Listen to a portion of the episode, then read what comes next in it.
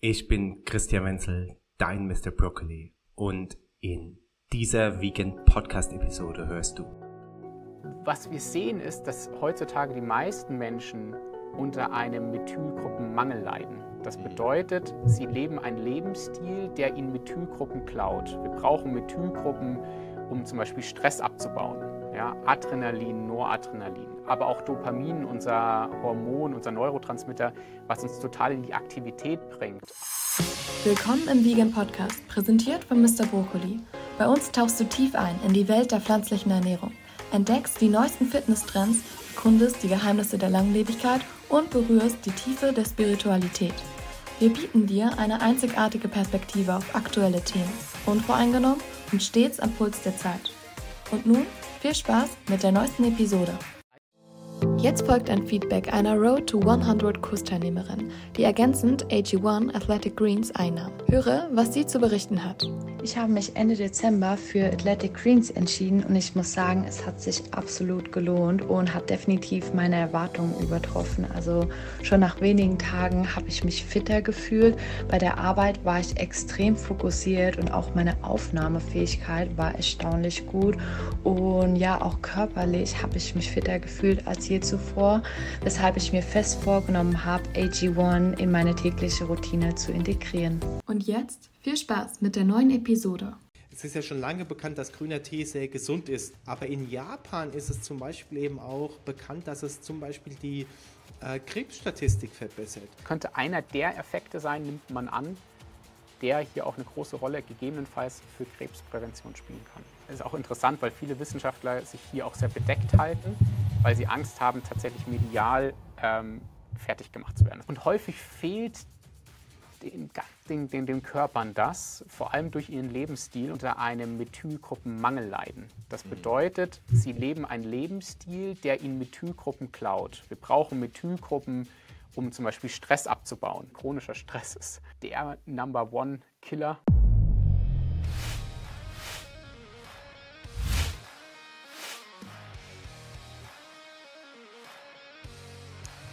Hallo und herzlich willkommen hier bei Mr. Broccoli, oder würde ich lieber sagen bei Dr. Epigenetik. Und zwar habe ich heute hier den lieben Manuel Burzler aus München. Erstmal liebe Grüße zu dir, mein Lieber. Wie gut geht es dir heute? Mir geht's heute super. Ich freue mich mega hier auf die schöne Folge mit dir und ja, dass wir uns heute mal über dieses Thema Epigenetik unterhalten. Ja, absolut. Und wir beide mögen uns ja. Das heißt, wir beide sind in guter Gesellschaft. Also ist das schon mal ein Grund mehr, dass es uns gut geht. Oder vielleicht aufgrund dessen geht es ja uns auch schon gut, so gut. Und ich denke, das hat ja auch schon sehr viel mit deinem Thema zu tun, Epigenetik. Ich will da nicht sehr viel wegnehmen. Da bist du der absolute Experte. Aber soweit ich weiß, besteht es ja aus den Wörtern Genetik und Epigenese. Und da steckt ja schon sehr viel drin. Also einerseits haben wir die Genetik, die uns vielleicht vorgegeben ist. Und zum anderen haben wir aber unser Lebensumfeld sozusagen. Und Epigenetik ist dann quasi die Fusion von diesen beiden. Kann ich mir das so vorstellen? Genau. Wir haben ja lange geglaubt, bis vor 20 Jahren circa, wenn wir mal unser komplettes menschliches Genom entschlüsselt haben, das war 2002 circa soweit, dann können wir unsere Emotionen beschreiben, alle Krankheiten ausmerzen, Krebs heilen und alles Mögliche. Und 2002 war es soweit, dass die USA mit anderen Ländern zusammen das komplette menschliche Genom, also unsere kompletten Gene, einmal entschlüsselt haben. Und damals ist dann Bill Clinton auch vor die Pressekonferenz gestiegen oder hat es eine riesengroße Pressekonferenz gegeben und hat gesagt, das ist die größte Errungenschaft, die wir jeweils gemacht haben. Und an sich ist es natürlich was sehr, sehr Tolles, alle Gene einmal entschlüsselt zu haben. Aber das Interessante war auch, anscheinend waren die Wissenschaftler noch nicht komplett so weit. Also es haben anscheinend noch ein paar Gene irgendwie gefehlt. Und wir haben jetzt, oder damals wurde herausgefunden, dass wir ca. 22.500 Gene haben, circa, ja. Das variiert immer wieder kommt auch neue Daten raus. Und das ist so viel wie ein Fadenwurm. Ja, wir sind, würde ich mal sagen, ein bisschen komplexer wie ein Fadenwurm. Das heißt, ein Fadenwurm hat auch ca. 22.000 Gene. Ein Hund und eine Katze hat 20.000 Gene und ein Apfel hat 3-mal mehr als wir. Ja, also irgendwie die Genanzahl passt nicht so richtig. Und Wir haben gewusst zu dem Zeitpunkt, dass wir über 100.000 Proteine haben. Und eigentlich, wenn wir unsere Gene haben, dann wird halt ein Gen abgelesen. Und wenn ein Gen abgelesen wird, entsteht so eine Information draus, so ein kleines DNA-Schnipsel, eine mRNA nennt sich das. Und in der Zelle entsteht dann daraus ein Protein. Und also diese Information von dem Gen wird zu einem Protein gebaut im Körper. Und wenn wir 22.500 Gene haben, aber 100.000 Proteine in unserem Körper, dann passt das nicht so richtig. Eigentlich hatten wir halt gedacht, wir hätten 100.000 Gene oder weitaus mehr. Und mittlerweile wissen wir, dass wir 500.000 bis 1 Million Proteine in unserem Körper haben. Also unser Körper besteht sozusagen aus Proteinen. Und das Fatale war aber damals, dass man die Proteine, wo unsere Gene aufgehangen sind, unsere DNA aufgehangen ist, einfach so weggeschmissen hat. Man hat sich einfach voll auf die Gene fokussiert und nicht auf das Drumherum. Und das Drumherum ist sozusagen die Epigenetik oder ist ein Mechanismus, der Gene an- und ausschaltet. Das heißt, es gibt ein Molekül, eine Methylgruppe nennt sich das, die setzt der Körper auf ein Gen drauf und sagt, dieses Gen ist jetzt ausgeschalten. Aber es gibt noch andere Mechanismen auch, die super spannend sind, die hier auch einen Einfluss nehmen können. Und dieser Mechanismus, der ist teilweise fest in unserem Körper verankert, also teilweise fest verankert. Das heißt zum Beispiel, eine Hautzelle soll ja nur die Gene ablesen, die sie für eine Hautzelle benötigt. Oder eine Leberzelle oder eine Zelle in unseren Augen. Das heißt, da sind bestimmte Gene auch an- und ausgeschaltet. Das ist schon sehr fest, ja, vorprogrammiert. Die Epigenetik spielt hier auch eine Rolle. Aber wir haben tatsächlich ganz viele Einflüsse auf unsere epigenetischen Prozesse von außen, also von dem Milieu, wie unser Körper in welchem Milieu er lebt. Ob innen im Milieu, also das Innere in unserem Körper, oder das äußere Milieu, wo unser ganzer Körper lebt. Und diese Einflüsse, die sind eigentlich das Spannende, mit denen ich mich beschäftige. Das heißt, in welches Milieu darf ich meinen Körper stecken, damit optimal unsere Gene abgelesen werden. Ja, es heißt ja auch so schön, es gibt ja diesen Spruch, die Gene steuern nicht nur, sondern sie werden auch gesteuert. Ja. Ja? Und ich glaube, das beschreibt sehr, sehr schön das Thema Epigenetik auf einer sehr anschaulichen Art und Weise. Und viele wissen ja, dass ich zum Beispiel eben großer Fan von grünem Tee zum Beispiel sind. Und anhand von grünem Tee kann man sehr gut dieses Thema Epigenetik auch ein bisschen anschaulicher erklären. Es ist ja schon lange bekannt, dass grüner Tee sehr gesund ist. Zum Beispiel grüner Tee-Extrakt haben wir in total vielen verschiedenen Lebensmitteln oder Supplements enthalten. Aber in Japan ist es zum Beispiel eben auch bekannt, dass es zum Beispiel die Krebsstatistik verbessert. Warum ist das so? Das lässt sich aus meiner Sicht total cool mit dem Thema der Epigenetik klären, denn beim Aufbrühen dieser unfermentierten Teeblätter löst sich eben ein Stoff und der ist bekannt unter dem Namen EGCG, ne? Epigallocatechin 3, glaube ich, heißt es.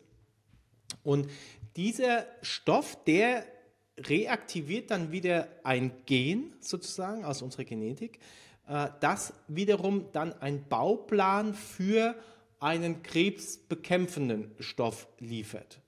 Und jetzt kommt ja diese Methylierung ins Spiel, die du genannt hast. Anscheinend ist es mit dem Alter so, warum auch immer, kannst du uns vielleicht erklären, dass genau dieses Gen oft methyliert ist und sozusagen stumm ist. Also das heißt, das funktioniert dann nicht mehr. Und dieser grüne Tee kann es dann wieder reaktivieren. Kann man das so sagen? Also, was spannend ist, allgemein sekundäre Pflanzenstoffe, die wir auch in heimischen Kräutern haben, die wir aber auch in heimischen oder in heimischen Beeren teilweise haben oder natürlich auch aus Japan und so weiter, in grünen Tee, spielen eine große Rolle oder haben einen Einfluss sozusagen auf bestimmte Gene von uns, das wissen wir mittlerweile. Und jetzt speziell bei EGCG ist es so, dass wenn wir zum Beispiel fasten, über einen längeren Zeitraum werden bestimmte Gene angeschalten, unsere Sirtuin-Gene zum Beispiel. Und EGCG macht das auch. Und das ist halt super, super spannend. Das heißt, dass ich über einen sekundären Pflanzenstoff, der eigentlich sozusagen in der Pflanze ist, ähnliche Gene anschaltet, wie wenn ich eigentlich über mehrere Tage faste.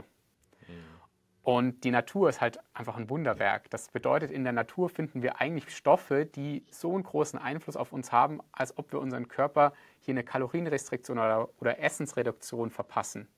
Mhm. Und damit zu spielen, dieses Wissen sich anzueignen, hat einfach einen großen Einfluss für uns. Finde ich einfach ganz, ganz wichtig. Und du hast gerade Methylgruppen angesprochen. Genau, im Körper ist es so, dass wir halt durch bestimmte Einflüsse von außen oder durch unseren Lebensstil, so wie unsere Routinen sind, wie unser Lebensstil ist, bestimmt unserem Körper immer wieder Informationen geben, unseren Zellen Informationen geben und sagen, dieses Protein oder dieses Gen ist ausgeschaltet, weil wir brauchen es gerade nicht, oder ich habe keinen Trigger von außen, damit es angeschalten ist. Und dann kommt da halt so eine Methylgruppe obendrauf und dann ist es ausgeschalten. Aber was wir heutzutage sehen, viel mehr, weil wir haben ja, wir haben auch ein medizinisches Institut, wo wir viele chronische Erkrankungen behandeln, Autoimmunerkrankungen, chronisches Fatigue-Syndrom, chronische Ermüdung und aber auch die Menschen entgiften. Was wir sehen ist, dass heutzutage die meisten Menschen unter einem Methylgruppenmangel leiden. Das bedeutet, sie leben einen Lebensstil, der ihnen Methylgruppen klaut. Wir brauchen Methylgruppen, um zum Beispiel Stress abzubauen. Ja, Adrenalin, Noradrenalin, aber auch Dopamin, unser Hormon, unser Neurotransmitter, was uns total in die Aktivität bringt. Auch das muss abgebaut werden und das macht ein Enzym namens COMT. COMT ist eine Methyltransferase, die Methylgruppen verbraucht bzw. transferiert für den Abbau von diesen Neurotransmittern. Und haben wir viel Stress während des Tages, dann brauchen wir viel von diesen Methylgruppen und alleine dadurch kommen wir teilweise schon in den Mangel, weil die Leute nicht genug Methylgruppen essen in der Nahrung haben, gegebenenfalls auch nicht genug B-Vitamine haben oder andere Kofaktoren, damit der Körper genug Methylgruppen bilden kann. Ja, wir brauchen, um Methylgruppen zu bilden, zum Beispiel Magnesium als Kofaktor, wir brauchen die ganzen B-Vitamine, wir brauchen Betain, Cholin, wir brauchen B6, wir brauchen Selen. Und häufig fehlt den Körpern das, vor allem durch ihren Lebensstil. Und der Körper kommt hier so einen Teufelskreislauf rein. Er hat noch zu viel Stress, verbraucht wieder genug viele Methylgruppen, hat viele Giftstoffe in seinem Körper. Dafür braucht man auch wieder Methylgruppen, um zu entgiften. Und dann haben wir Methylgruppenmangel und können plötzlich keine Gene mehr richtig an- und ausschalten. Und da gibt es auch wunderbare Tests mittlerweile, wo man auch gucken kann, habe ich genug Methylgruppen oder nicht? Habe ich genug Methylierungen auf der DNA zum Beispiel, ja oder nein? Ja. Also ein sehr, sehr, sehr wichtiges, spannendes Thema, mit dem man sich beschäftigen darf. Ja. Ja, absolut. Und da spielt ja nicht nur die Ernährung rein, wie du es gerade angesprochen hast, dass unsere Gene richtig abgelesen werden sozusagen, sondern auch unser Lebensstil. Du hast ja beispielsweise das Thema Fasten angesprochen, wie unser Körper regeneriert, wie der unter anderem, wie du es eben sagst, durch APK oder auch mTOR reguliert. Ne? Und da können wir natürlich drauf Einfluss nehmen. Wir wissen das heutzutage. Finde ich sehr spannend. Da habe ich ja eben auch andere Videos dazu gemacht. Mich würde mal mehr so, quasi so dieses außerhalb der Ernährungsbubble interessieren. Da bist du ja unter anderem auch Experte dafür. Du bildest ja auch Epigenetik-Coaches aus. Und mich würde das Thema Vererbung zum Beispiel auch interessieren. Also können epigenetische Markierungen vererbt werden aus deiner Sicht? Ja, das ist ein sehr spannendes Thema und was auch hoch diskutiert wird in der Wissenschaft der Epigenetik. Wofür man auch immer wieder, es ist auch interessant, weil viele Wissenschaftler sich hier auch sehr bedeckt halten, weil sie Angst haben, tatsächlich medial fertig gemacht zu werden. Das ist wirklich, es ist grandios. Und deswegen formuliere ich es auch einfach ganz, ganz bewusst und beziehe mich auf Studien. Ja. Also es gibt Studien mit Mäusen, die zeigen, dass wenn ich eine Maus traumatisiere und sie Kinder bekommt, dass diese Traumatisierung, die Methylgruppenveränderungen, die durch eine Traumatisierung passiert sind, durch eine psychische Traumatisierung, an die nächsten Mausgenerationen weitergegeben wurde. tue ich diese Maus aber in Anführungsstrichen therapieren, gebe ich diese Maus, dieses Kind wieder in ein soziales Umfeld, wo es wieder praktisch glücklich ist und sozial sich wieder wohlfühlt, dann werden diese epigenetischen Regulierungen wieder zurückgesetzt. Das heißt, epigenetisch gesundet diese Maus wieder. Und jetzt muss man sich fragen, also das ist jetzt hier dieses psychische Thema, ja, ob psychische Traumata weitervererbt werden, darf man sich fragen, kann ich diese Dinge, die bei der Maus passieren, auf den Menschen übertragen? Rede ich hier mit Psychotherapeuten, sagen viele Psychotherapeuten ja. Sie haben zum Beispiel, halt viel Erfahrung damit, zum Beispiel auch mit Kindern, wenn sie sagen, hey, ich habe mit manchen Kindern, die Kinder haben bestimmte Erinnerungen, die haben bestimmte Träume oder auch bestimmte Themen, die sie nie erlebt haben, zum Beispiel aus dem Zweiten Weltkrieg, obwohl das tatsächlich noch Dinge sind, die schon 2, 3 Generationen sozusagen weiter sind.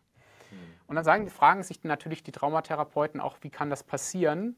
Wird das übertragen epigenetisch oder wird das übertragen über Verhaltensweisen von den Eltern, über Geschichten von den Eltern, wie auch immer? Das ist natürlich auch eine Möglichkeit. Also es ist dieses Thema psychische Traumata-Vererbung. Aber es gibt hier noch ganz andere Sachen, wo man hier auch sieht, zum Beispiel weiß man, dass bestimmte Ernährungsweisen, wie sich jemand ernährt hat, gegebenenfalls auch weitergegeben werden kann. Also man weiß es aus dem Hungerswinter, dass hier in Holland damals die Menschen, die wenig gegessen haben, aufgrund ihrer Hungern mussten, dass die Folgegenerationen sozusagen vermehrt nicht so gut mit der Nahrung wieder zurechtkamen, mit der vermehrten Nahrung, die sie plötzlich wieder hatten und dann sozusagen hier im Stoffwechsel gezeigt haben, dass sie Kohlenhydrate, nicht so viel Kohlenhydrate verwerten können und so weiter und eher mehr zu Diabetes Typ 2 und Fettleibigkeit geneigt haben, mit der gleichen Menge an Kohlenhydraten zum Beispiel. Auch hier wird diskutiert, ja, das Für und Wider, ist das epigenetisch, ist das nicht epigenetisch? Es gibt große Hinweise und hier gibt es wirklich Wissenschaftler, die sagen, ja, ich bin mir da sicher, ich möchte, es wird epigenetisch weiter vererbt und die anderen sagen so, wir brauchen hier noch mehr Beweise, aber in Mäusen sehen wir das. Und ein anderes ganz, ganz spannendes Thema und was ich immer wieder auch sage, und das ist auch eine Mausstudie, Glyphosat. Hochspannend, man hat Mäuse mit Glyphosat belastet und hat die sozusagen untersucht und man hat gesehen, okay, die haben jetzt vielleicht im Stoffwechsel so ein paar Probleme gezeigt, vielleicht aber nicht von außen, keine Schäden gezeigt, von außen. Ja? Dann hat man die nächsten Generationen sich angeschaut. Die nächste Generation hat auch kaum Schäden gezeigt, von außen, ja, die man so vom Erscheinungsbild sehen konnte oder an den Organen. Die darauffolgende Generation, die Enkelgeneration und Urenkelgeneration hat Prostataerkrankungen gezeigt, sie hat Geburtsstörungen gezeigt, sie hat Herz-Kreislauf-Erkrankungen gezeigt. Und darüber spricht überhaupt gar keiner. Inwieweit denn dieses Thema transgenerationale Vererbung von den Umweltgiften, die wir heutzutage bekommen, eine Rolle spielen könnte für die nächsten Generationen da draußen. Das heißt, wir sprechen immer darum, ja, wir dürfen uns entgiften, ja, das macht Sinn für uns selbst. Wir müssen schauen, dass unsere Umwelt wieder weniger Pestizide, Insektizide und so weiter trägt, ja. Aber wenige sprechen noch darüber, das, was ich sozusagen in meinem Körper trage und dadurch auch eventuell Veränderungen in meinem Körper entstehen, welche werden hiervon vielleicht weitergegeben. Wir sehen das nur in Mausstudien. Was ist aber heute vielleicht auch möglich? Und das ist, finde ich, einfach eine ganz, ganz schwierige Sache. Das darf man wirklich differenziert betrachten, aber nur mal angenommen, es wäre so, dass wir wissen, dass wir mehr weitergeben, als wir denken. Wir geben nicht nur Gene weiter. Wir wissen eigentlich nur den Mechanismus noch nicht, ja, den wissenschaftlichen Mechanismus noch nicht, den biochemischen Mechanismus noch nicht. Aber mal angenommen, es ist alles so, dann dürfen wir eigentlich komplett umdenken. Ja. Die komplette Evolutionstheorie wäre ja da eben auch in Frage zu stellen, unter anderem, ne? Um ja hier einen riesen Fass aufzumachen, was ich ja auch gleich wieder schließe, weil da haben wir keine keine umfassende Antwort dafür, und das ist ja auch das Schöne, ne? Dass es dann immer wieder neue Dinge zu entdecken gibt. Einer unserer beiden Mentoren ist ja auch Dr. Joe Dispenza, mit dem du schon gearbeitet hast und ich auf Seminaren schon sein durfte. Und er hat unter einem seiner Jahre quasi, er hat immer so spezielle Themen, und eins hieß Unlimited, das weiß ich noch. Und das finde ich so treffend für das, was wir hier alle erleben. Es ist alles irgendwie unlimited. Was wir uns vorstellen können, kann in die Realität auch materialistisch kommen.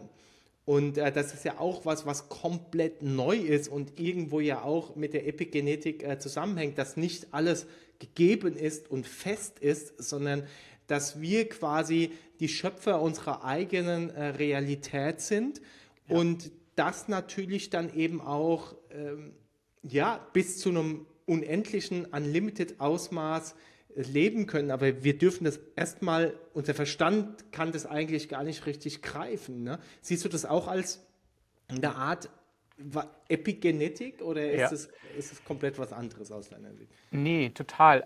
Das Interessante ist, ich kann mich noch erinnern, wie ich vor einigen Jahren so drauf war. Ja, ich bin ja mit Eltern aufgewachsen, die Heilpraktiker sind. Das heißt, Ernährung, Entgiftung, gesunde Ernährung, Gesundheit hat immer eine Rolle gespielt, immer auch schon am Küchentisch. Und damit bin ich aufgewachsen. Das hat auch das ermöglicht, warum ich in jungen Jahren sozusagen schon in die Richtung gehen konnte und mich auch dort sozusagen etablieren wollte, beruflich oder auch in meiner Berufung. Was ich aber sehe in den letzten Jahren ist, sozusagen, weil ich ja auch, wir haben mittlerweile eine große Firma aufgebaut, wir haben über 20 Mitarbeiter, das heißt, ich bin auch in so ein bisschen in dieses Unternehmertum hineingegangen.